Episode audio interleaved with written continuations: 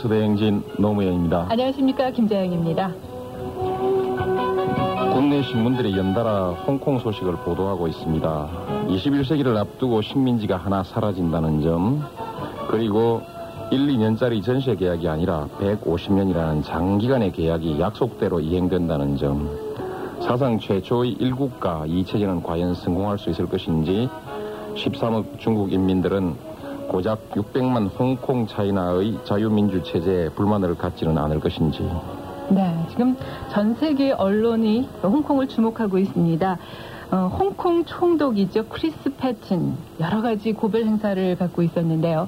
그 중에 가장 어, 마지막으로 공식적으로 행한 행사 중에 하나가 라디오 방송에 출연해서 홍콩에게 보내는 서한이라는 어, 방송을 했습니다. 이 라디오라는 것이요. 글쎄요. 세계로 열린 창이기도 하고 또 세상과 만나는 통로이기도 한데 뉴스 대행진을 통해서 이렇게 여러분들 매일 세상과 연결시켜드리는 일을 하게 됐습니다. 어, 노무현 변호사께서는 이 라디오 프로그램 처음 진행하시는데 떨리시죠? 네. 지금 기분이 어떠세요? 걱정뿐이죠.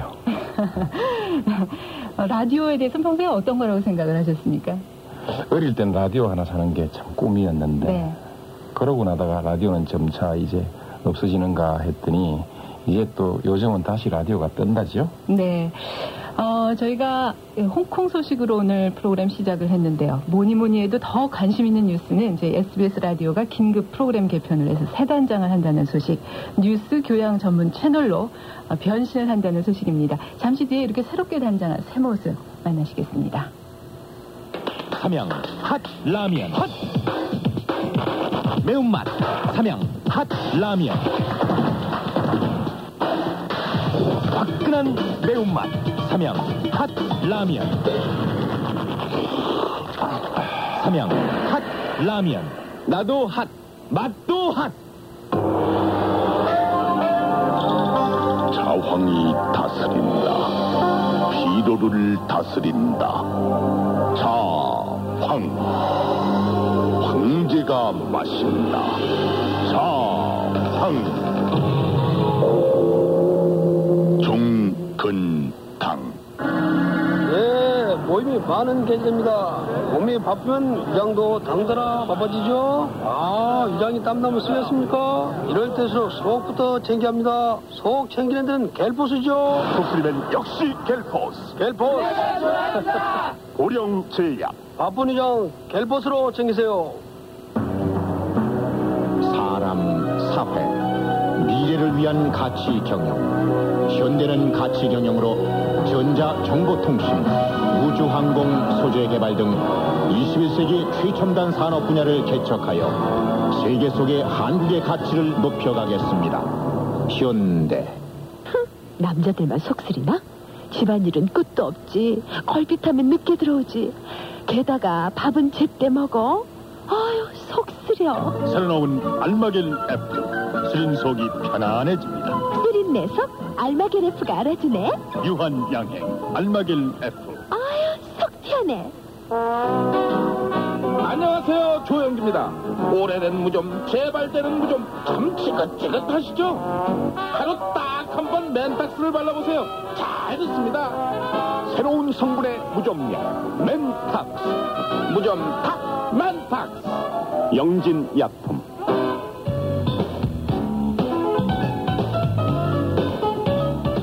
김자영 씨, 네. 요즘 신문 종류가 손가락으로 꼽을 수 없을 만큼 많죠. 아, 그럼요. 예.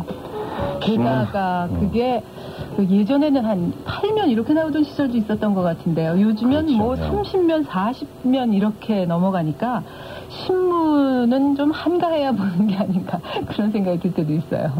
우리도 뉴스를 하나하나 챙겨야 되는 그런 예. 직업인데 그 말이에요. 30페이지씩 이렇게 되니까 이 신문을 어떻게 다 읽고 다 소화를 할까 정말 뭐 엄두가 안 나요. 예, 정말 이 바쁜 세상에 바쁘게 사시는 모든 분들의 고민거리가 아닐 수 없는데요. 자, 시사평론가 정관영 씨가 오늘의 주요 뉴스를 정리를 해드립니다. 그 수많은 신문 기사 중에 어떤 것을 머릿속에 담아두고 또 어떤 것을 버려야 될지 교통 정리를 이제부터 해주시는데요. 자, 정관영 씨 소개드리죠. 안녕하세요. 안녕하십니까. 반갑습니다. 예, 반갑긴 반가운데 뭐 그렇게 말씀해 주시니까 제가 너무 어깨가 무거워서 그 많은 신문을 저라고 어떻게 교통정리를 할수 있겠습니까? 몇 개 읽으세요, 정관용 씨는? 아, 저는 뭐 거의 나오는 신문은 다 보긴 보는데요. 보시면서 또 그렇게 겸손의 말씀을. 보기만 봤지 잘 이해를 못하는 게 많습니다. 자, 그래서- 정관용 씨의 바로 이 시간 뉴스 돋보기를 지금부터 기대를 하겠습니다. 예, 어, 그 많은 소식 중에서 그냥 몇 가지 조금 이렇게 생각해 보면 어떨까 싶은 것만 정말 돋보기를 가지고 들여다보듯이 그렇게 한번 살펴봤으면 하는데요. 오늘 첫 번째는 역시 홍콩 반환 소식이 모든 신문, 모든 TV, 라디오 뉴스의 톱 아니겠습니까? 이게 정말 중요한 소식이죠. 서양이 동양을 지배한다라고 하는 것의 상징적인 물건이 홍콩이었었는데 그것이 이제 사라지는 것이니까 어떻게 보자면 인류 역사에 의해서, 어, 있어서도 상당히 중요한 의미를 갖고 있는 것 같고 또 어떤 나라에서도 시험하지 않았던 일국 이체제 공산주의와 자본주의가 함께 한 나라의 이름을 가지고 있다고 하는 것 그것도 상당히 의미가 있고 여러 가지 의미가 있습니다.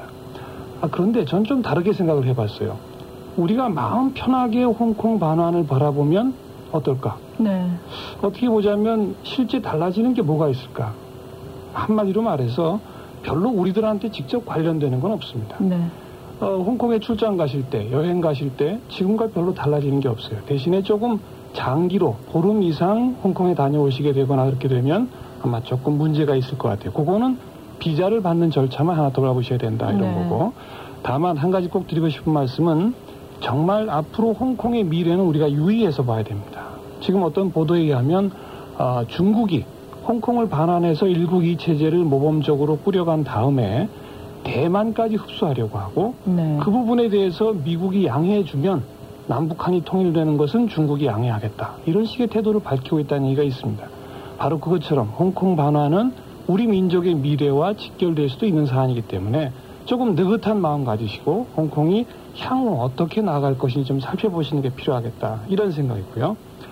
아, 또 하나는 좀 안 좋은 소식이긴 합니다만은 일본의 한 신문사 마이니치 신문사에서 말이죠 노태우 전 대통령이 그동안 말로만 계속 떠들었던 이 스위스의 비밀 구자가 있다라고 하는 것을 확인했다는 보도를 했습니다. 이거에 대해서 우리나라 검찰은 검찰에 대해서는 공식적으로 어, 스위스 정부가 그 노태우 대통령의 비밀 계좌를 찾지 못했다라고 통보해 왔다 이렇게 네. 밝히고 있고 네. 여야 모두는 지금 뭐 다들 아시다시피 이 대선 자금 문제가 정치권의 초미의 관심사 아닙니까? 그것과 관련해서 아, 상당히 앞으로도 이 비밀 계좌가 어떤 일파만파의 파장을 일으킬지 아주 그 관심이 주목되는 대목이고요. 아, 마지막으로 경제 관련해서 엄마 청취자 여러분 조금 귀가 솔깃 뜨이시는 말씀 하나 드릴까요? 어, 통계청하고 재정경제원이 공식적으로 발표를 했습니다.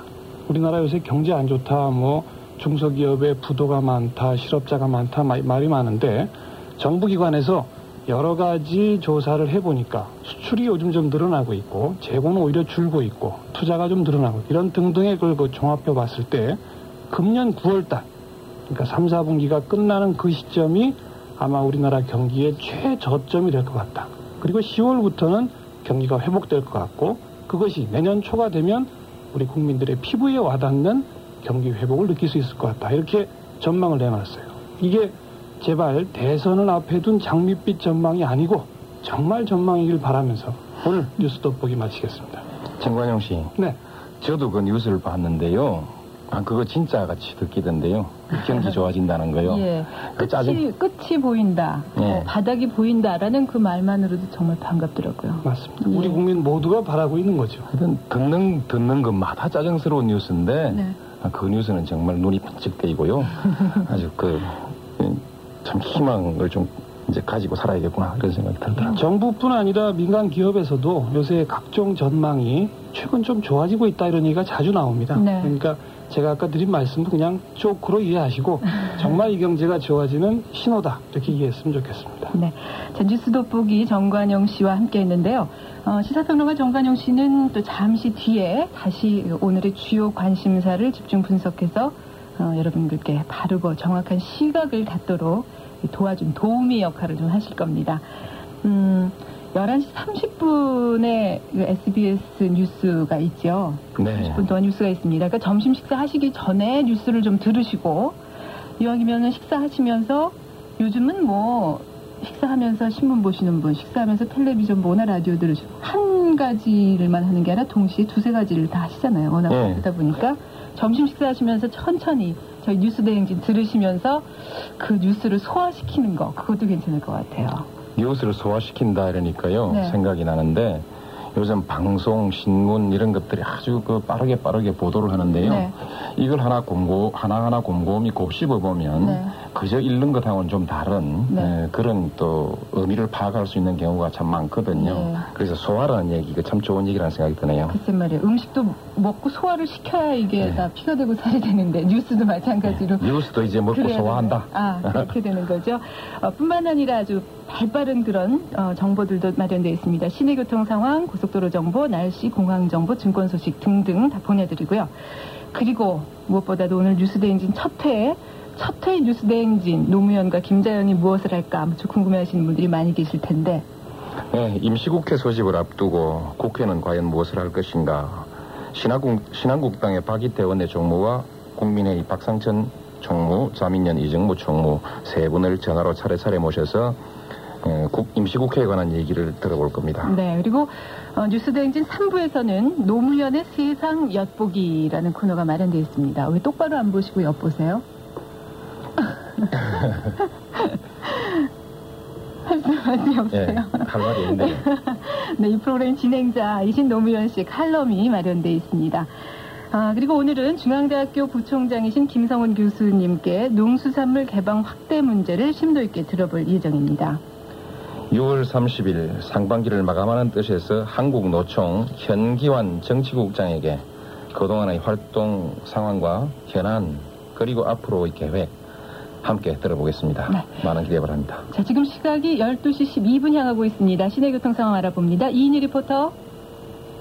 반갑, 네, 안녕하세요. 아, 안녕하세요. 반갑습니다. 예, 예, 반갑습니다. 네, 오늘부터 저희가 시내 교통 상황을 이렇게 그 프로그램 중에 연결을 하게 됐는데요. 네. 저희 잘 전해주시고 또 저한테 혹시 궁금한 점 또 도로가 막히는 것보다도 좀 불편한 점 같은 거 있으면 물어보시면 네. 또 자세히 전해드리겠습니다. 네. 우선 그 한강 동쪽에 놓여 있는 다리의 상황이 전 시간에 비해서 많이 변화된 모습인데요. 영동대교가 북단에서 남단으로 또 잠실대교가 사양동에서 잠실 사거리 쪽으로 천호대교는 천호대로 길동 사거리까지 남단 방향으로 모두 서행이 되고 있습니다. 올림픽 대교는 이 시간 원만해 보이니까 이곳을 이용하면은 좀 시간 절약에 도움이 되겠습니다. 올림픽 대로 잠실 방향으로는 한강철교 아래부터 한남대교 지날 때까지 지체가 되고 반대 공항 방향으로는 전 구간 정상 속도 낼 수 있습니다. 동호대교 남단에서 진입과 출입이 안세병원 사거리까지 많이 밀리고 있고요. 압구정로가 갤러리아 백화점에서 현대백화점까지 밀리고 있는데 성수대교 남단에서 차선 그리는 작업이 있어서 그렇습니다. 반포대교 남단에서 강남성모병원이나 고속터미널 향하는 데도 지체가 많이 되고요. 서부간선도로는 도심 쪽으로는 안양교에서 성산대교 남단까지 외곽 쪽으로는 신정교부터 안양 철교까지 밀리고 있는데 도심으로 신정교와 오목교 사이에는 보수공사가 있어서 그렇습니다. 남부순환도로 봉천 사거리에서 사당고가까지 서행이 되고요. 시내 안쪽 도로는 청계고가가 6가에서 3가 램프 지점까지, 퇴계로가 회현고가에서 퇴계로 4가까지, 종로가 3가에서 5가까지 속도가 많이 내려가 있습니다. 교통정보센터였습니다. 네, 이인희 리포터 수고하셨습니다. 자, 계속해서 박은하 리포터 고속도로 사정은요? 네, 고속도로도 월요일 낮 시간 이용하기가 약간 좀 어려운 그런 상태거든요. 차들도 많고 그리고 오늘따라 이 작업과 사고 소식이 조금 많은 상태입니다. 우선 경부고속도로 부산 방면입니다. 여전히 한남대교 남단 본선 진입부부터 어려운 모습을 보이는데요. 반포까지 답답한 흐름이 계속이 되고 다시 판교에서 제가 있는 이곳 서울 톨게이트까지 역시 또 한 차례 어려움을 겪고 있는 그런 상태입니다. 반면에 서울 들어오는 길목으로는 작업과 고장차 때문에 진행하기가 어려운 상태거든요. 판교 일대는 노면 표지 작업이 있어서 서울 톨게이트부터 판교까지 그냥 서 있는 상태고요. 그리고 판교 지나서는 양재 부근 화물차가 고장으로 서 있어서 또 속도를 내지 못하고 있는 그런 상태입니다. 나란히 하는 중부선 같은 경우도 이 서울 방면으로는 진천과 호법 일대 모두 공사가 있어서 속도가 약간 떨어져 있고요. 수도권 관내에서는 신가라인선 도로입니다. 반월인터 추인지 부근 오늘도 교량 보수 공사가 하나 적혀 있어서 안산 쪽 지나기가 힘들다는 소식입니다. 어, 이외에도 서해안 고속도로 양상 부근이 많이 힘드실 텐데요. 화물차가 관련된 삼중 추돌 상황이 있었거든요. 아직 현장 정리가 마무리가 안 됐기 때문에 지금도 인천 쪽으로는 중앙 1차로가 계속해서 통제되어 있는 상태입니다. 네. 도로공사입니다. 네, 수고하셨습니다. 예, 저 교통 상황 들어봤는데요. 다음에는 날씨 기상 정보 들어보죠. 심연 리포터. 안녕하세요. 예. 예, 안녕하세요. 오늘은 네 어, 영국의 런던과 홍콩은 글쎄 그 나라 분위기 때문인지 지금 흐리고 하늘에서 눈물도 찔끔 흘리고 있는 반면에 네. 중국의 베이징은 아주 쾌청한 날씨를 보여주고 있습니다. 네. 네, 지금 서울은 안개 낀 그런 월요일입니다. 아침부터 안개 구름이 자리 잡고 있는데 어, 오늘 밤에는 이 안개 구름이 비구름으로 바뀔 것이라는 예보가 있습니다. 남서쪽에서 장마 비구름대가 지금 서서히 다가 오고 있어서 서울을 포함한 경기, 충청, 강원도 영서, 호남과 제주 이렇게 오늘 밤부터 비가 내리기 시작하겠습니다. 영동과 영남, 우리나라 동쪽 지방은 내일부터 비가 내리겠습니다. 따라서 내일은 전국이 모두 장마권에 들 것으로 보입니다. 예상되는 강우량은 10에서 40mm가 되겠고 비구름의 중심이 지나는 주로 서쪽 지방에는 80mm가 넘는 곳도 80mm 넘는 곳도 있을 것으로 보입니다.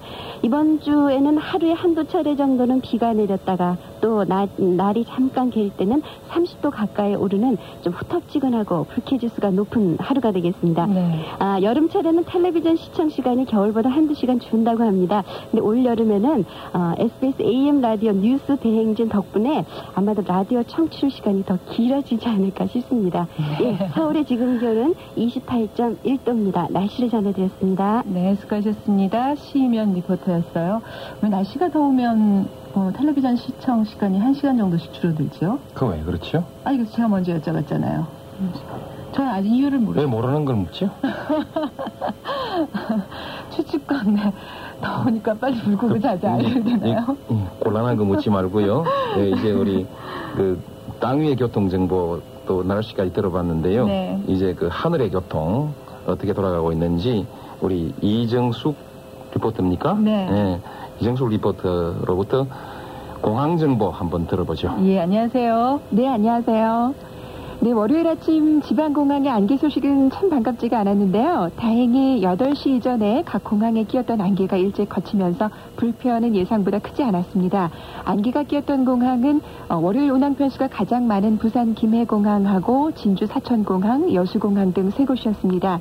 이들 노선에 두세 편씩 스케줄이 취소가 된 후에 8시 이후부터 운항은 정상화가 됐습니다. 부산 노선의 경우는 연결되는 국제선이 있어서 불편이 잇따랐는데 괌에서 출발해 부산에 내리기로 돼 있던 대한항공 820편이 청주공항으로 임시 기착을 했다가 오전 9시 50분에 다시 부산을 향해서 이륙하기도 했습니다. 오늘처럼 안기가 끼어서 결항을 하면 어, 출발했어야 할 비행기가 김포공항에 묶여서 그 주차장을 연상하시면 될 겁니다. 비행기를 세워두는 주기장이 꽉 차기 때문에 빈자리가 나지 않아서 공항이 무척 혼잡해지게 됩니다. 어, 따라서 출발이나 도착, 수속하는데 시간이 걸리고 지연 운항이 조금씩 어, 필요하게 되는데요. 안개 낀 날은 이런 점을 감안해서 이용하시는 것이 도움이 될 겁니다. 아직 비수기라서 국내선 전반적인 예약은 50% 미만입니다.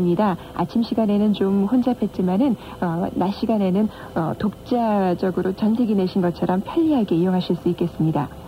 전 세계 이목이 홍콩으로 쏠려 있는 이때 하필이면 홍콩으로 가는 캐세이 패시픽 항공의 기장이 식중독을 일으켰습니다. 서울서 오전 11시 이륙하기로 돼 있던 캐세이 패시픽 항공 417편 기장이 배탈이 나서 어, 대체 근무를 할 조종사가 홍콩으로부터 긴급 도착을 했다고 합니다. 이 비행기는 12시 30분에 지연해서 이륙할 예정입니다. 이상 공항 소식이었습니다.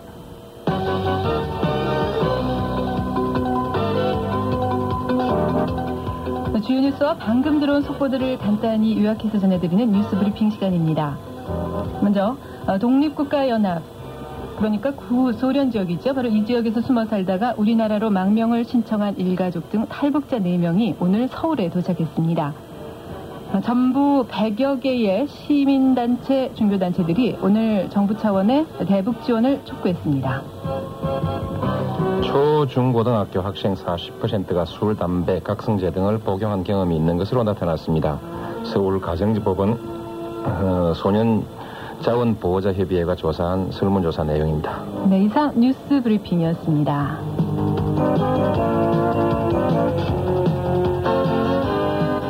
시사평론가 정관용 씨 다시 자리에 함께했습니다. 주요 관심 뉴스를 집중 분석해보는 오늘의 초점. 오늘은 어디다 초점을 맞추십니까? 예, 어, 오늘 잠시 후에 12시 반이 좀 지나면 이 3당 원내 총무분들을 모시고 전화 인터뷰가 있지 않습니까? 네. 아, 바로 내일부터 임시국회가 열립니다. 네. 그래서 그 임시국회에 관한 소식, 그리고 임시국회에 관해서 우리가 뭘 좀 생각해 보고 이따가 원내 총무분들한테는 어떤 궁금증을 좀 풀어야 할지 그런 걸 좀 미리 한번 짚어보는 시간으로 했으면 싶은데요. 아마 청취자 여러분들 중에서 내일 임시국회가 열린다는 사실을 아예 모르고 계시는 분들이 훨씬 더 많을 것 같아요. 네. 한 절반쯤 알고 계실까요? 뭐 열린다 열린다 그러면서 끌어온 지 한 한 달 됐으니까요. 그 사이에 뭐 잊어버려지고 무관심해지고 그런 거죠. 뭐. 그렇죠. 예. 그리고 또 요즘 뭐 신문지상이나 여기저기 워낙 용들의 전쟁이 재미가 있어가지고 임시국회는 뭐 하는 건지 아마 다 잊어버리신 분들 계실 것 같은데 아, 정말 엄밀하게 따져보자면 국회가 안 열리면 우리 민생하고 직결되는 게 너무 많습니다. 어, 아마 금년 초에 그 기억하시는 분이 계실 거예요. 그 노동법과 관련해서 어, 금년 초에 국회가 굉장히 파란을 겪지 않았습니까? 그러다 보니까 그 다들 기억하시죠? 왜 그 운전 면허 시험 제도 네네. 그게 이제 금년부터 바뀌기로 됐는데 국회가 열려서 그 법을 통과시켜야 그걸 제대로 시행을 할 거 아니겠습니까? 근데 국회를 못 여니까 아주 한 한 달 정도 많은 시민들이 운전면허 시험을 어떻게 치러야 할지 몰라서 전전긍긍하고 고생한 기억이 있거든요. 바로 이런 것처럼 국회는 그, 그 자체가 국회가 열려서 무슨 뭐 싸움을 하든 무슨 논의를 하건 그 자체가 사실은 민생과 직접 연관되어 있는 것이고 요즘 뭐 용들의 전쟁 이런 거는 사실은 민생하고는 직접 관련되어 있는 건 아니죠. 물론 더 나아가서 연말에 대통령이 누가 되는지는 다 직접 간접적으로 관련이 있긴 합니다만은 그만큼 국회가 더 중요한 것일 수 있는데 우리가 좀 잠시 딴 데 한눈 팔고 있었던 게 아닌가 그런 생각을 좀 먼저 해보게 되고요. 아, 이 국회가 열리게 되면 일정상으로는 내일부터 내일 하루는 총리의 국정보고가 열리고 그 다음에 3일 동안 3당 대표의 대표 연설이 있게 됩니다. 그리고 뭐 아시다시피 신한국당의 이 후보 경선이 7월 21일로 되어 있지 않습니까? 그래서 21일 이전까지의 과정에서는 대정부 질문 같이 좀 까다로운 거 안아주기로 야당들이 좀 양해를 한 것 같아요. 그래서 일단 각 상임위원회를 열고 거기서 여러 가지 법안에 대한 심의를 갖게 되죠.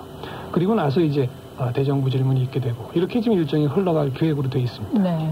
그런데요, 그, 저, 국회를 할 때마다 각 당 대표 연설이 먼저 어뢰 나오고, 그 다음에 이제 대정부 질문이 쭉 이렇게 진행되고 하는데요.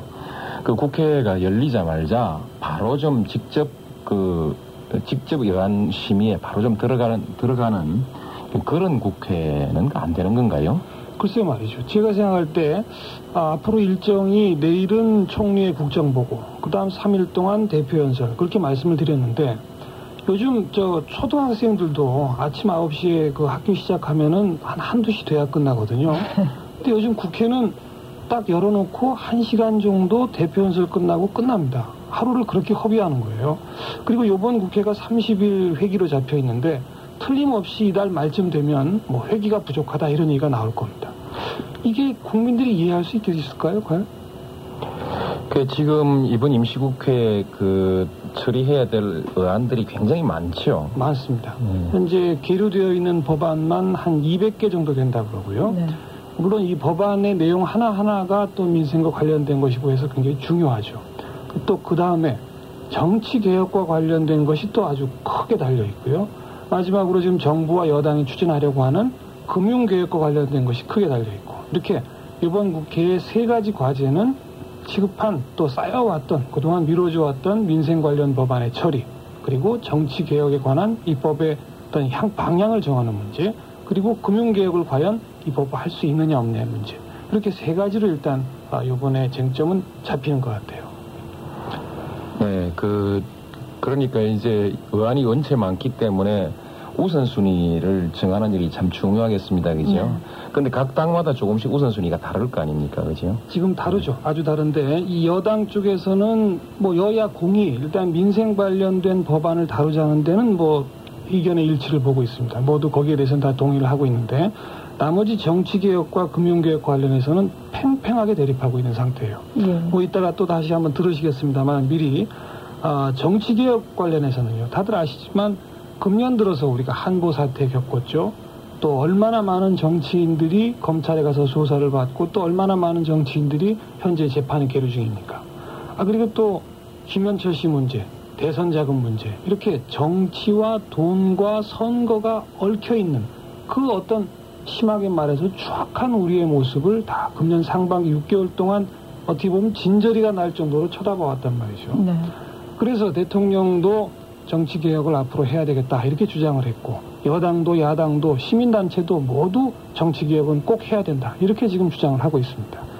그 정치 개혁의 핵심은 제발 이번 대통령 선거만이라도 돈 안 드는 깨끗한 선거 또 이번 대통령 선거가 끝난 다음에는 제발 대선 자금 문제가 다시 불거져 나오지 않는 그런 선거 그런 풍토를 만들고 대선에 임해야 할 것이 아니냐 이게 아마도 국민 모두의 바람일 것 같아요.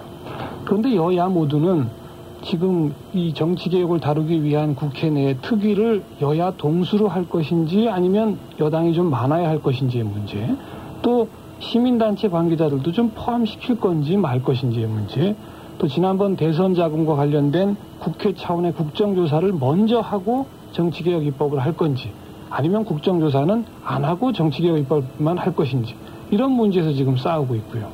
우리가 이제 그 매번 국회가 열릴 때마다 보면은 가장 첨예한 쟁점이 돼가지고 서로 양보할 수 없는 그런 아주 그, 그 민, 민감한 싸움거리가 먼저 이제 떠올라가지고 막상 처리해야 되는 문제들이 자꾸 밑 뒤로 밀리고 이러는데 그렇습니다. 이 정치 개혁 법안 같은 것은 이번에 하지 못함 이번에 통과시키지를 못하면은 이 대통령 선거를 기존의 잘못된 선거법으로 선거를 치러야 된다는 문제가 되지 않습니까? 그냥 치를 예, 수밖에 예, 없죠. 그걸 치를 수밖에 없기 때문에 이번엔 좀 민감한 문제들을 피해서 가장 급한 일 몇 가지를 먼저 처리하고 그 다음에 이제 여야 간에 좀 이렇게 민감하게 좀 싸울 건 싸우고 또 다툴 건 다툴 만한 문제들은 정기국회로 좀 넘겼으면 하는 생각인데 음. 어떨까요? 좋습니다. 지금 현재 국회 내에서는 아, 늦어도 이번 임시국회 회기는 이달 말로 끝나지만 8월 말까지는 특위를 계속 가동시켜가지고 정치개혁 입법을 처리하자 이렇게 주장을 하고 있어요. 그리고 방금 말씀하신 것처럼 잘 좁혀지지 않으면 제발 선거법만이라도 요번에 좀 고쳤으면 지금 뭐 방향은 다들 동의하고 있는 게 많습니다. 대규모 유세는 좀 하지 말자. 네. TV 토론 같은 거 많이 하자. 그런데 TV 토론 몇 번 한 다음에는 TV 토론의 원칙도 좀 정해야 되겠다. 그게 바로 법 아니겠습니까? 그러니까 이번 국회에서 국민들이 바라고 있는 게 워낙 많아요. 마지막으로 꼭 빠뜨릴 수 없는 게 이 금융개혁 문제인데 정부 또 한국은행, 노동조합 또 각 일반 은행, 경제학 교수들 전부 생각이 다릅니다. 이 문제에 네. 대해서. 바로 이것을 풀어낼 곳은 국회밖에 없는 거죠. 네. 공청회를 하건 토론을 하건 바로 이 국회에서 금융개혁도 어떻게 처리될 것인지 아주 중요한 쟁점의 하나입니다. 네. 어, 민생 법안 물론 이제 가서 운전면허 시험 보셔야 될 분도 급하고 뿐만 아니라 우리 국민들 생각에는 다음 대통령이 또 이런 선거자금 문제 가지고 왈가왈부 되는 건 원하지 않고 모든 것을 다 원하고 있는 정말 이 바쁜 시간에 앞에 말씀하신 대로 좀 시간 절약할 수 있는 지혜를 네. 그래서 좀 짜내셨으면 좋겠어요. 네. 그, 하여튼, 매번 이런 얘기들을 함께 하면서도 자꾸 이게 잘 안 되는데요.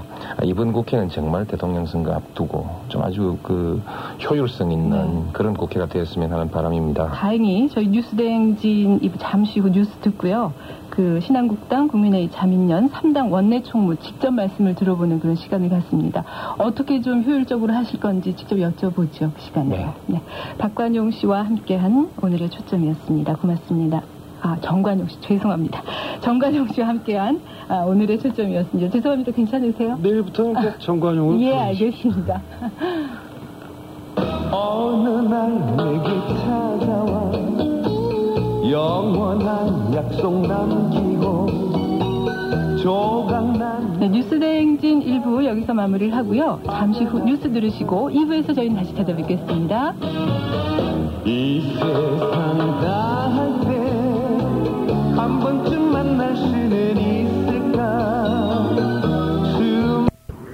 국민회의는 오늘 지난 92년 대선 당시 민자당 서울 강동갑 지구당 위원장의 대선 자금 사용 내역을 공개하면서 당시 공조직에서만 5천억 원이 넘는 돈을 대선 자금으로 쓴 것으로 추정된다고 주장했습니다. 국민회의의 오길록 민원실장은 오늘 공개한 자료에서 92년 대선 당시 민자당 서울 강동갑 지구당 위원장이었던 김동규 현 주택공사 사장이 하루에 1억 원이 넘는 자금을 사용했다고 주장하고 이를 뒷받침하는 자료를 공개했습니다. 오 실장은 회견에서 이 자료를 통해 볼 때 당시 전국 237개 지구당에서 공식적으로 쓴 선거 자금만 5,548억 원이 넘을 것으로 추산된다고 주장했습니다. 오 실장은 또 당시 사조직인 나사본과 민주산업회 등에서 쓴 자금 등을 추정하면 여권의 대선 자금 규모는 모두 1조 3천억 원이 넘을 것으로 보인다고 주장했습니다. 이른바 정태수 리스트 관련 정치인 8명에 대한 2차 공판이 오늘 오전 서울지방법원에서 열려 변호인 반대 신문이 진행되고 있습니다. 관련 피고인 8명 가운데 가장 먼저 재판을 받은 문정수 부산시장은 오늘 오전 공판에서 1차 공판 때와 마찬가지로 정태수 씨로부터 2억 원을 받았다는 검찰의 공소 사실을 강하게 부인했습니다. 문 시장은 검찰 조사에서 금품 수수 혐의를 시인한 것은 김종국 전 한보재정본부장이 일관되게 돈을 주었다는 진술을 하고 있어 계속 부인하는 것이 소용없다고 생각했기 때문이며 1억 원 정도를 선거 자금으로 받았었다고 하면 정치 자금으로 인정받아 형사 처벌을 면할 수 있을 것이라고 생각해 시인한 것이지 돈을 받은 사실은 전혀 없다고 진술했습니다. 정태수 씨로부터 3천만 원을 받은 혐의로 기소된 최두환 전 의원도 첫 공판 때와 마찬가지로 돈을 받은 것은 사실이지만 순수한 정치 자금이었다는 주장을 되풀이했습니다. 법원 직원에 엎혀 나온 정태수 피고인은 여전히 말을 하지 않고 메모로서 의사를 표시했으며 문 시장 등에게 돈을 주었다면 순수한 정치 자금으로 준 것이라고 답했습니다. 전국연합과 민주노총을 비롯한 100여 개 시민 사회 종교단체들은 오늘 오전 10시 서울 흥사단 강당에서 민간 차원의 대북 지원 활동을 강화하기 위해 북한 동포듭기 민간단체 전국회의를 발족시켰습니다. 이들 단체들은 또 기자회견을 갖고 민간단체의 대북 지원 활동을 규제하고 있는 정부의 태도를 비난하고 정부 차원의 대북 지원 활동을 벌일 것을 촉구했습니다. 전국회의는 또 검찰이 대북 성금 유용 혐의로 압수수색을 실시한 것은 범국민운동으로 확산되고 있는 북한 동포독기 민간운동을 위축시킬 수 있으므로 공신력 있는 민간 전문기관의 공증을 통해 자율적으로 모금의 투명성을 밝히도록 유도하는 것이 바람직하다고 주장했습니다. 오늘부터 서울 지역 대학생들의 농촌 봉사 활동이 시작됐습니다. 경희대와 외대를 비롯한 서울 동부지구 총학생회연합 소속 대학생 2,700여 명은 오늘 오전 한양대에서 여름 농활 발대식을 갖고 전북 지역 일대에서 9일 동안 농촌 봉사 활동을 벌입니다. 또 서울대 총학생회 소속 학생 500여 명이 오늘부터 충남 아산 지역에서 봉사 활동을 벌이는 것을 비롯해 서울 지역 40여 개 대학 학생 8천여 명이 전국 농촌 지역에서 봉사 활동을 벌일 예정입니다. 전국 병원 노동조합 연맹은 오늘 오전 서울대 병원에서 기자회견을 갖고 서울대 병원과 원자력 병원 노조가 조정 신청을 하는 것을 시작으로 병원 노련 산하 20여 개 노조가 일제히 조정 신청에 들어간다고 밝혔습니다. 병원 노련 측은 20여 개의 주요 병원들이 단체 협약 계약안을 내놓아 교섭에 파행을 초래하고 있다며 병원 측이 이 안을 고수할 경우 조정 기간이 끝나는 다음 달 15일부터 찬반 투표를 거쳐 총파업 투쟁을 비롯한 총력 투쟁을 벌이기로 했다고 말했습니다. 한강 고수부지에서 만난 10대 가출소녀 3명을 유인해 성폭행한 혐의로 서울 상암동 32살 이근호 씨가 경찰에 구속됐습니다. 경찰은 또 이 씨의 동생 31살 근식 씨 등 2명에 대해서도 같은 혐의로 구속영장을 신청했습니다. 이들은 지난 24일 밤 여의도 고수부지에 놀러온 모 여고 1학년 이모양 등 3명을 노래방에 가자며 유인한 뒤 이양 등을 경기도 고양시 현천동 인근 야산으로 데려가 성폭행한 혐의를 받고 있습니다. 서울의 현재 기온은 28.1도, 습도는 61%입니다. 김수원입니다. SBS 뉴스를 마칩니다. 이어서 노무현 김자영의 792 뉴스대 행진 2부를 계속해서 보내드립니다. 서울방송입니다.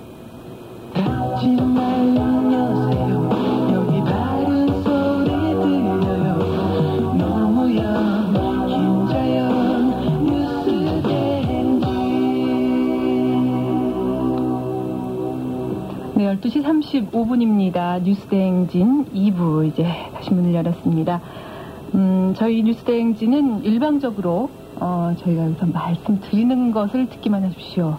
이렇게 제작되지는 않고 있습니다. 여러분이 참여하실 수 있는 기회를 항상 열어놓고 있죠. 네. 그,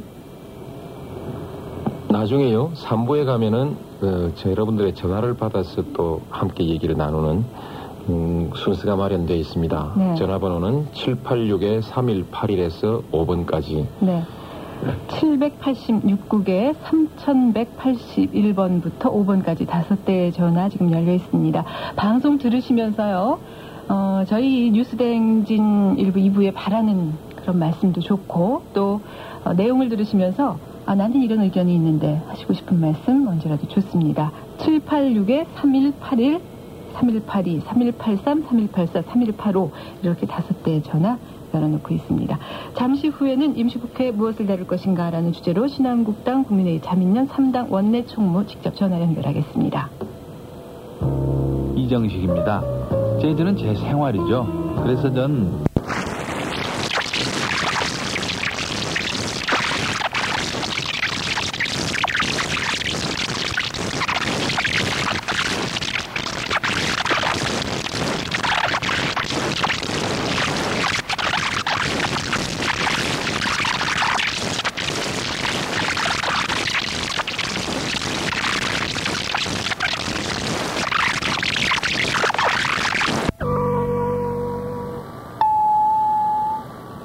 SBS 한시뉴스 삼양식품 제공입니다. 독립국가연합 지역에서 은거하다가 귀순을 요청한 48살 민문식 씨와 부인 한회숙 씨, 딸 민순영 양 등 일가족 3명과 37살 이성호 씨 등 4명이 유엔 난민 고등판무관의 도움으로 오늘 서울에 도착했다고 외무부가 밝혔습니다. 그동안 벌목공이 대부분을 차지했던 러시아 등 독립국가연합 지역에서 탈북자 가족이 망명해 온 것은 이번이 처음입니다. 민문식 씨는 북한에서 정무원 석탄공업부 수익과장을 지낸 것으로 알려져 북한의 에너지 사정에 관해서 자세하게 밝혀줄 수 있을 것으로 관계 당국은 예상하고 있습니다. 또 이성호 씨는 김정일의 동생이자 노동당 경호 부장인 김경희가 직접 관리하는 능라무역청국과 독립국가연합의 합작투자회사에서 통역원으로 일해왔던 것으로 전해졌습니다. 정부는 내일자 관보를 통해서 충남 예산군의 재선거와 경북 포항북구 보궐선거 일자를 오는 24일로 공고하기로 했습니다. 정부의 고위 관계자는 지난 17일 국무회의에서 재선거와 보궐선거 등 동시 선거를 의결하고 김영삼 대통령의 재가를 거쳤다고 오늘 밝혔습니다. 기업이 물류시설을 짓기 위해서 토지를 사들일 경우 취득세 유예기간이 제조업의 공장용 부지와 동일한 3년으로 연장됩니다. 통상산업부는 물류비 절감을 통한 경쟁력 강화를 위해 앞으로 물류시설용 토지에 대한 취득세 유예기간을 현행 1년에서 3년으로 연장하기로 했다고 밝혔습니다. 지금까지는 물류사업자가 아닌 법인이 대형 창고 등의 유통시설을 건축하기 위해서 토지를 매입할 경우 취득세 유예기간이 1년에 불과하고 화물유통촉진법에 따라 창고업으로 등록해 물류시설용으로 부지를 구입해도 유예기간이 2년에 그쳐 물류시설 확충에 걸림돌이 되어 왔습니다. 재정경제원은 기업 지배 구조의 개선을 위해서 법적 근거가 없는 재벌그룹의 회장을 사실상의 이사로 보고 경영에 대한 법적 책임을 지도록 하는 방안을 검토하고 있습니다. 재정경전의 한 관계자는 재벌그룹 회장이 계열사의 경영에 가장 큰 영향을 미치면서도 법적 책임을 지지 않는 문제점을 고치기 위해서 상법을 고쳐 재벌그룹 회장을 이사로 간주하도록 할 방침이라고 밝혔습니다. 또 재벌그룹의 회장실과 기획조정실의 임원들이 소속 회사에서 일하지 않는 데 대해서 해당 회사의 주주들이 이의를 제기할 수 있도록 하는 방안을 검토하고 있다고 재정경전의 관계자는 말했습니다. 상장법인 가운데 시장 2부 소속에서 일부로 승격된 종목들이 주가도 큰 폭으로 상승한 반면 일부에서 2부 소속으로 변경된 회사들은 상대적으로 주가 상승률이 낮아 소속부가 주가에 큰 영향을 미치는 것으로 나타났습니다. 증권거래소는 지난 5월 2일 시장 2부 종목에서 일부로 승격된 레이디 가구 등 18개 상장사의 주가는 지난 28일 현재 평균 15%가 상승해서 같은 기간의 종합주가 상승률 6%의 두 배를 웃돌았다고 밝혔습니다. 반면 소속부가 일부에서 2부로 변경된 태봉전자 등 13개사는 주가가 평균 1.5% 상승하는 데 그쳤습니다.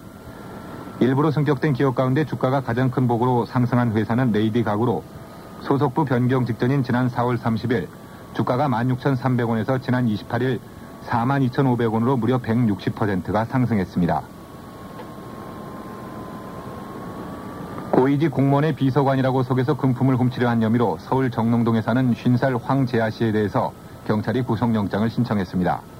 황 씨는 어제 오후 6시쯤 서울 브랜드 백화점의 한 귀금속상에서 금 300돈을 주문한 뒤에 자신을 국회의장 정무비서관이라고 소개하고 대금을 나중에 지급하겠다고 속여서 금을 가로채려 한 혐의를 받고 있습니다. 서울의 한시기온은 29.2도, 습도는 60%입니다. 손범규였습니다.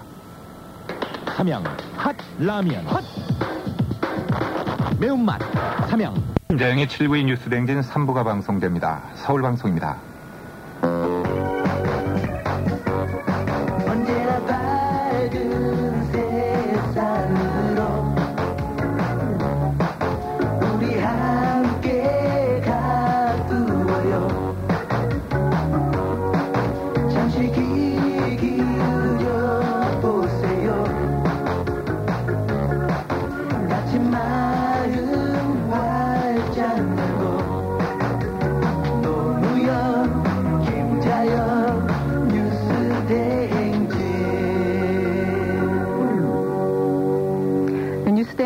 다시 문을 열었습니다. 노무현 씨는 무지개가 일곱 가지 색깔이라는 걸 언제 어떻게 아셨어요? 국민학교 다닐 때요. 초등학교 때. 예. 아 초등학교가 음, 요즘 됐군요. 바뀌었잖아요. 네. 예.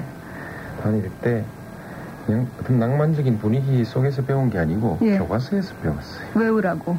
예. 빨주 노초 파남보 순서 바뀌면 안 되고 불과 17세기까지만 해도요 이 서양 사람들은 무지개 빛깔을 놓고 여러 가지 논쟁을 벌였다고 그래요 저건 다섯 가지 색깔이다 아니다 저건 세 가지 색깔이다 열두 가지 색깔이다 뭐 이렇게요 그러다가 일곱 가지로 정했나 보죠 누가 네. 우리 조상들은 무지개를 오색영롱하다고 그랬으니까 다섯 가지 색깔로 규정을 했던 것 같고요 네. 실제로 일곱 개가 맞는가요? 그것도 잘 모르겠어요, 정말. 나중에 저희 청문회 시간에 과학자 한번 전화 연결해서 여쭤보면 되겠어요. 네. 제 쓸데없는 얘기라니까 어, 대답이 아, 제 차례인가 보지요? 작아졌어요. 아니에요. 조금 이따 제가 차례 드릴게요. 제가 뜯었네요, 오늘. 제 세상 사물이라는 게 그 사람의 보는 사람에 따라서는 보는 각도에 따라서 참 달라 보이는데요. 어, 지금 앞에 무지개 색깔이라는 것도 마찬가지일 겁니다. 달라 보이는 세상 하지만 나름대로 또 고유한 자기만의 색깔이 한 가지는 있어야 되지 않을까 그런 생각이 드는데 SBS 라디오가 새로 마련한 노무현 김자영의 뉴스댕진 이 시간 진행자 노무현 씨가 어, 여러분의 고유한 색깔 하나를 가지는데 도움을 드릴 겁니다. 노무현의 세상 엿보기 기대해 주시고 잠시 후에 계속됩니다. 불렀다는 맥주 엑스필을 마시자 손으로 뚜껑을 돌려 에메랄드 맥주병을 부딪히면서 저칼로리 맥주의 상쾌한 맛을 느껴 진돗길을 연인끼리 오늘은 좋은 날. 엑스필의 날. 엑스필 조선 맥주. 가끔 이런 꿈을 꾼다. 보이지 않는 내 본능의 상상, 달콤한 키스, 무한 질주, 나에게 어울리는 스콜피오. BYC 고감성 패션 내의.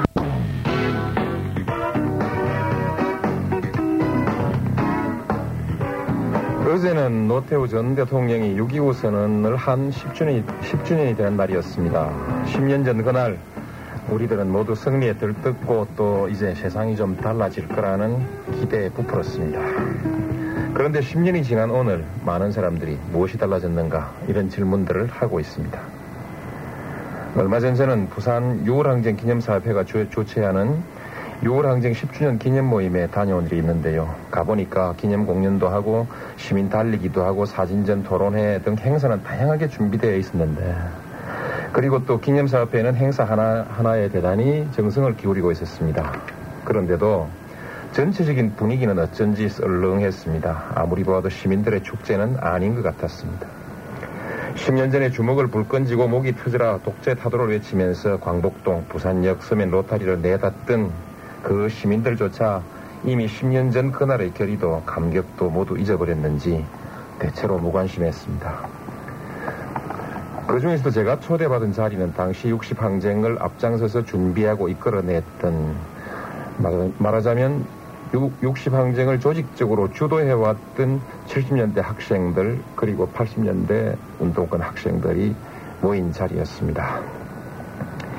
다들 다들 당시 학교에서 제적당하고 또 구속되고 또 때로는 고문당하고 수배당하고 이렇게 쫓기면서 그러면서도 굽히지 않고 싸워온 사람들이기 때문에 그 사람들이 모인 자리에서는 응당 6월 항쟁 10주년의 역사적 의미를 다시 평가하고 지금 우리가 할 일이 무엇인지를 함께 얘기 나눌 만한 그런 자리였습니다.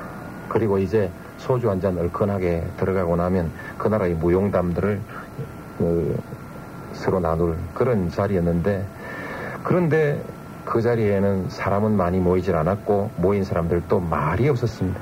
뒤풀이 자리도 썰렁하기나 마찬가지였죠. 6월 항쟁의 역사적 의미를 그럴듯하게 말하는 순서가 마련돼 있기는 했지만 누구도 실감 있게 받아들이지는 않는 눈치였고요. 이날 우리에게 가장 실감나는 한마디는 야 우리 술이나 먹자 뭐 이런 한마디였던 것 같습니다. 그러나 취하도록 마시는 사람도 없었던 것 같았습니다. 그것이 6월 항쟁 10주년 오늘의 모습으로 저는 기억됩니다. 부산의 이런 모습을 바라보면서 저는 문득 광주 생각이 났습니다. 6월 항쟁은 80년 광주 항쟁의 연장선상에서 일어났고 또 광주 항쟁을 마무리하는 하나의 역사적 사건이었기 때문에 광주 사람들이 6월 항쟁을 바라보는 심경은 또한 각별할, 각별한 것이었을 텐데 그분들은 지금 또 무슨 생각을 하고 있을까 생각하니까 정말 과연 역사는 진전하는 것인가 과연 세상은 달라져 가는 것인가 이런 회의를 느끼지 않을 수가 없었습니다. 그래서는 며칠 뒤에 서울에서 열리는 60항쟁 기념 모임에는 돈만 내놓고 불참해버렸습니다. 6.29 10주년 달라진 것은 아무것도 없다. 가면 뭐하냐 그런 심경이었죠. 그런데 저는 어제 제주도를 잠시 다녀왔습니다. 강연을 하러 다녀왔습니다. 그런데 이 강연을 다녀오면서 저는 10년 동안 변한 것이 하나도 없었다는 제 생각이 좀 틀린 것 아닌가 이런 생각을 다시 하게 됐고 또 지금은 확신을 갖습니다. 뭔가 달라지고 있다. 희망을 가지자. 이런 생각을 갖게 됐습니다. 강연 초청을 한 사람들은 제주도 남제주군 군의원 7명이 있는 작은 고장에 군의원 한 사람이 하는 조그만 주민자치연구소 보나마나 차기 군의원 당선을 위한 사조기, 사조직이겠거니 이런 생각으로 갔었는데 그런데 가보니까 그런 건 아니었습니다. 이사장이 따로 있고 열성이 있고 지역에서 신망도 있어 보이는 18명의 이사가 참여하고 그래서 함께 꾸려가는 알맹이 있는 연구소였고요. 더욱 놀란 것은 농번기였음에도 불구하고 150명이 훨씬 넘는 사람들이 모여서 두 시간여 동안 꼼짝도 하지 않고 귀를 기울여 주었고 또 열띤 질문들을 함께 해 주었습니다. 10년 전 6월 항쟁에는 미처 나서지 않았던 그들이지만 그들이 지금 나서고 있는 것입니다. 그리고 그들은 지금 그들이 무엇을 해야 할 것인지를 잘 알고 있는 것 같았습니다. 저는 감동을 받았습니다. 저는 그들이 세상을 바꿔가고 있는구나 하는 생각을 했습니다. 그래서 옛날을 돌이켜 생각해 보니 이미 세상이 많이 달라져 있는 것을 발견했습니다. 옛날에는 이런 모임이 마음대로 있을 수도 없었고 우리가 한 50명 50명 모여서 무슨 얘기 좀 하려고 하면은 전투경찰 수백 명이 와서 방해를 하는 그런 일이 한두 번이 아니었습니다. 어쩌다 모임이 허용돼도 저 같은 사람이 강연을 간다고 하면 청중보다 더 많은 형사들이 와서 올만한 사람들을 다 쫓아버리는 것이 일수였고요. 그런데도, 그런데도 이제 근래에는 적어도 그런 일은 없죠. 나중에 보니까 군수님도 참, 참석을 했길래 저는 깜짝 놀랐습니다. 웬일인가 했더니, 아, 그 군수는 민선 군수였습니다. 자치시대가 열린 것이죠. 세상이 바뀌지 않았다고 생각하지만, 그러나 지금 다시 우리의 사랑하는 자식들이 끌려가서 고문당하고 또 우리 사랑하는 귀한, 귀한 딸이 성공을 당하는 이런 일이 있으리라고 믿는 사람은 아마 없을 것입니다. 달라지지 않은 것 같으면서도 이제 또 새로운 사람들이 나서서 세상을 달라지게 하고 있습니다. 저는 역사는 진보한다고 믿습니다. 짧은 기간을 가지고 보면 아무것도 달라지지 않는 것 같지, 아, 달라지지 않는 것 같지만 멀리 내다보면 역사는 진보합니다. 6월 항쟁 10주년을 보내면서 모두 시리에 빠졌던 많은 사람들 다시 희망을 가지고 또 어, 내일을 위해서 열심히 함께 노력해 봅시다. 이런 말씀을 드리고 싶군요.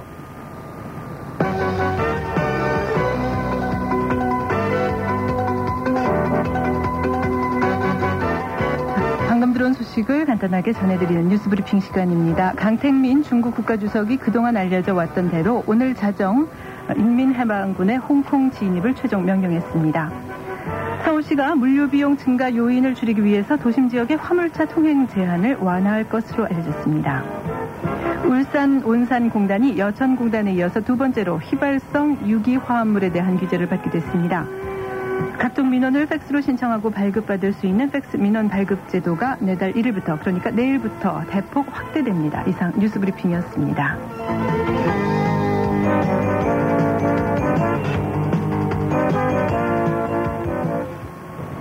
네, 지금 시각이 1시 16분 향하고 있습니다. 노무현의 세상 엿보기 오늘 첫 시간 잘 들었습니다. 네. 준비하시느라고 고생하셨죠? 저 10분을 준비했었는데요. 네. 와 보니까 아니네요. 그래서 좀 줄이신 거예요? 예, 중간 중간 아. 뛰어넘느라고 그래도 무슨 말씀인지 충분히 알아들었고 세상이 분명히 달라지고 있고 좋아지고 있다. 저는 항상 늘 낙관적으로 생각을 하거든요. 네, 참 그러니까 노 의원님도 여기 나, 아, 노 의원님이 아닌데 노무현 변호사께서 여기 나와서 방송하시고 SBS에서 네. 저도 이렇게 와서 방송하고 다들 다들 그렇게 느끼고 있었던 건가요? 예.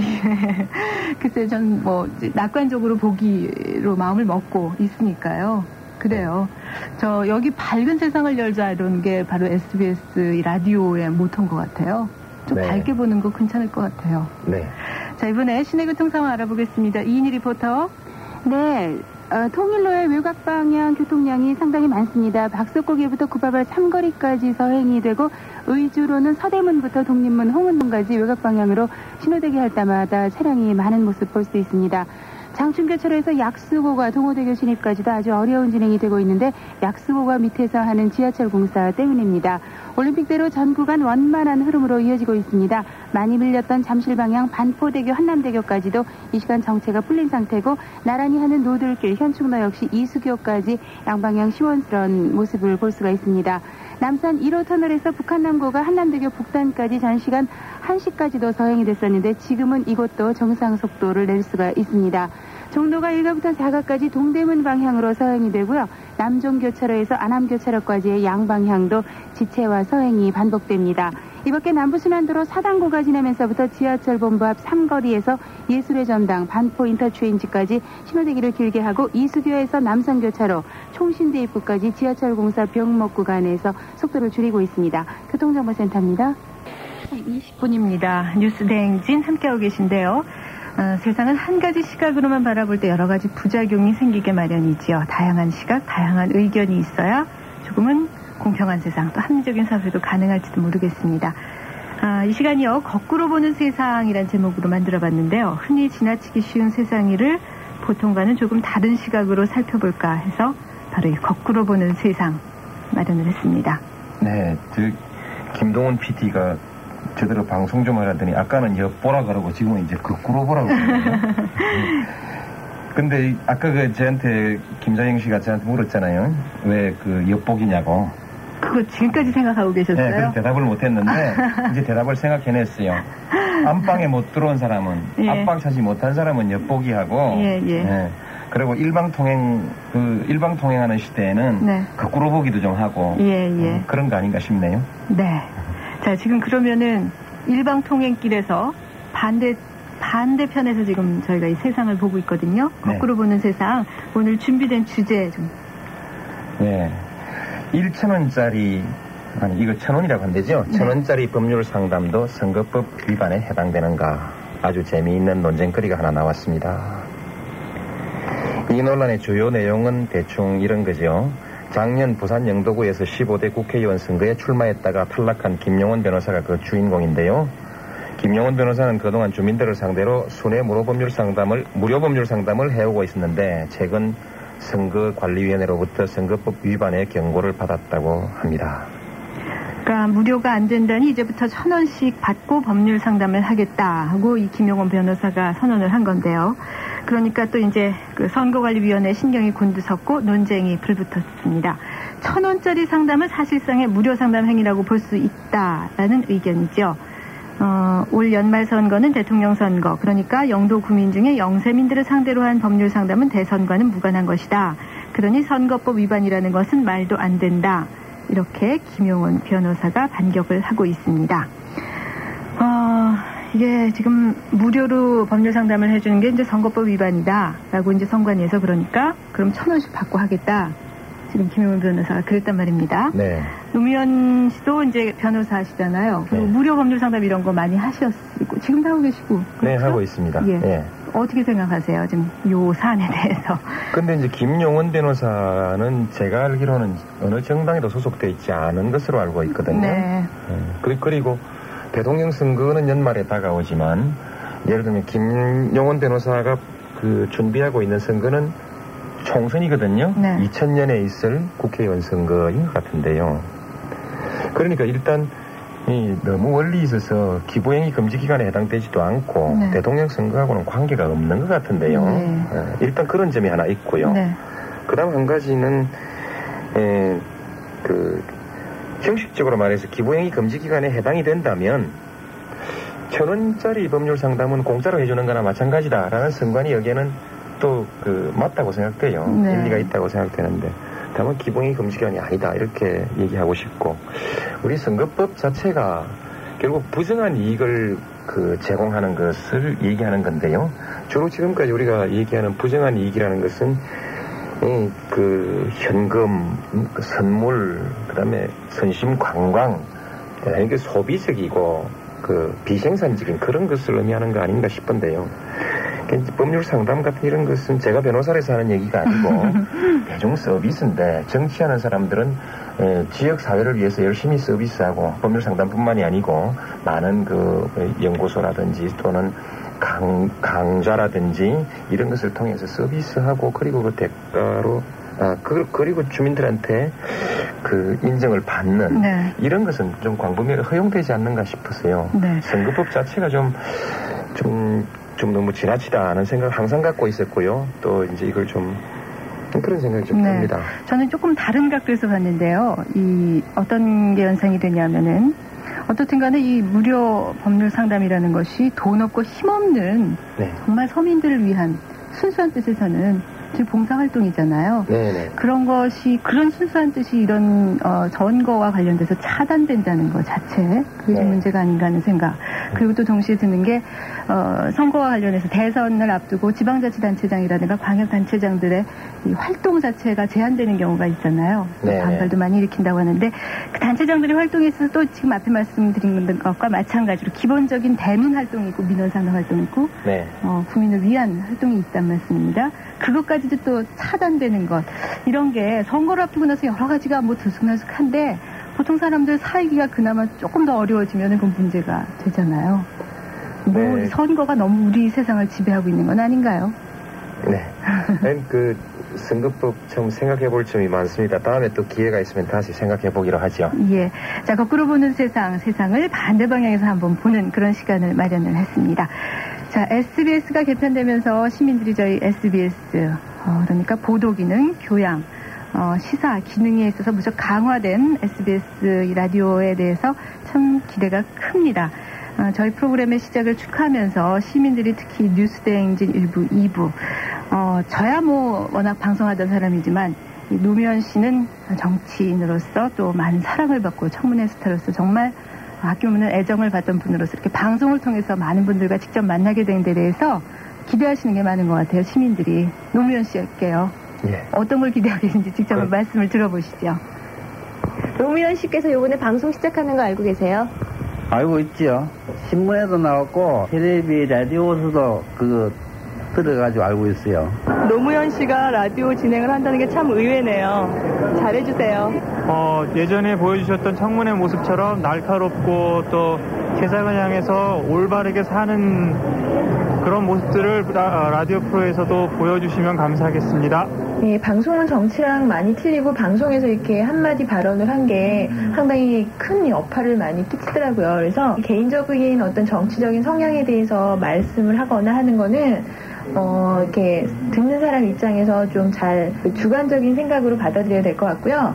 좀 어떤 대변인으로서 말을 한다거나 아니면은 공정한 어떤 자기 입장을 정식적으로 표명을 한다거나 할 때는 정확하게 공정한 그런 말씀들을 방송에서는 해야 된다고 생각하거든요. 12시부터 2시는 황금 시간인데 어, 모든 사람이 듣고서 중요시 정치현실이 굉장히 답답하고 어, 볼수록 갑갑한 점이 많은데 모든 사람의 마음을 확 풀어줄 수 있는 그런 어, 시원한 소리를 해주셨으면 감사하겠습니다. 어, 인상이 되게 시골 아저씨처럼 답답하고 정감 어린 그런 인상인데요. 이번에 프로를 맡으셔서 어, 그런 모습 그대로 저희 시사와 뭐 사회에 대한 문제를 잘 풀어주시기 바랍니다.